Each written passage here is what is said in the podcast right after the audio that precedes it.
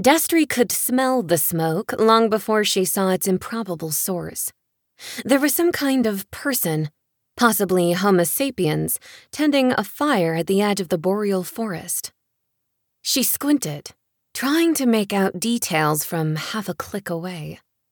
The person's skin was so pale, she guessed it had hardly met real sunlight, which meant they were definitely not a stray worker from one of the construction camps.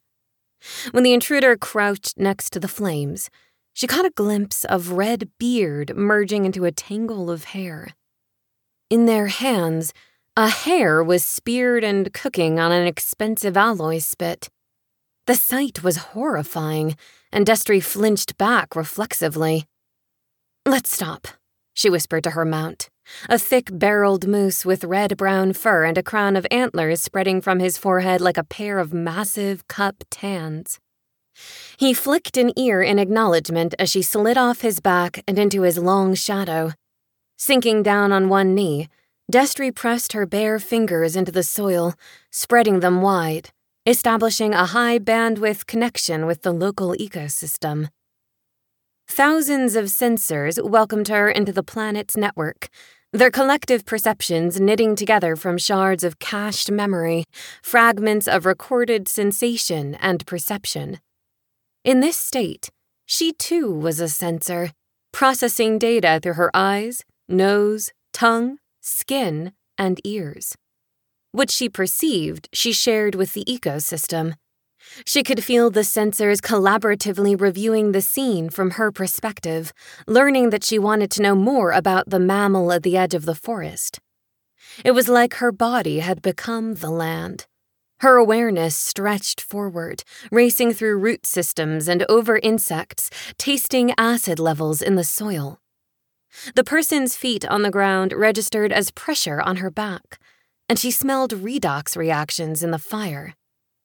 Each sensor's evaluation joined the swelling chorus in her ears as the tiny machines voted on what their data points might mean polymer, hair, carnivore, unprocessed excrement, dead trees, carbon cycle perturbation, predator, metal, fur, synthetic microbiome. As Destry's data surged across the field and into the forest, the sensors could see what she did, and their analysis coalesced into a strong probability. Homo sapiens in the region for eight days causally linked to tree loss, small mammal loss, excrement buildup, complex toxins. But there was no data emanating from the person, save for a persistent encrypted stream aimed at an orbital satellite. Out here in the bush, she didn't have the tools to analyze it. All she had were implants that made sensors recognize her as one of their own. She was the only ranger built this way. All her colleagues back home had to use bulky access devices if they wanted to ask a flower about its nitrogen uptake. Disconnecting from the ecosystem, Destry unfolded her muscular frame and ambled into talking range with the intruder. Her cropped gray black hair was matted with sweat, and a trickle found its way through the road dust on her cheek, revealing a streak of deeply tanned skin. Wind pricked a few tears from her blue eyes.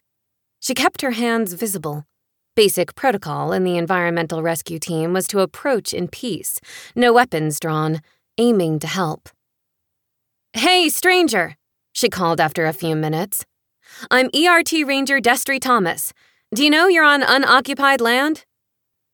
The person looked up, their flat, blank face twitching into an awkward grin. Definitely Homo sapiens. They stood, technical jumper gleaming dull gray in the late afternoon sun.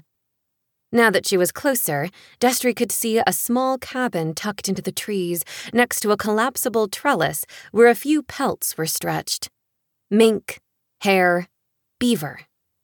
A flicker of outrage licked the inside of her ribs, but she kept it in check.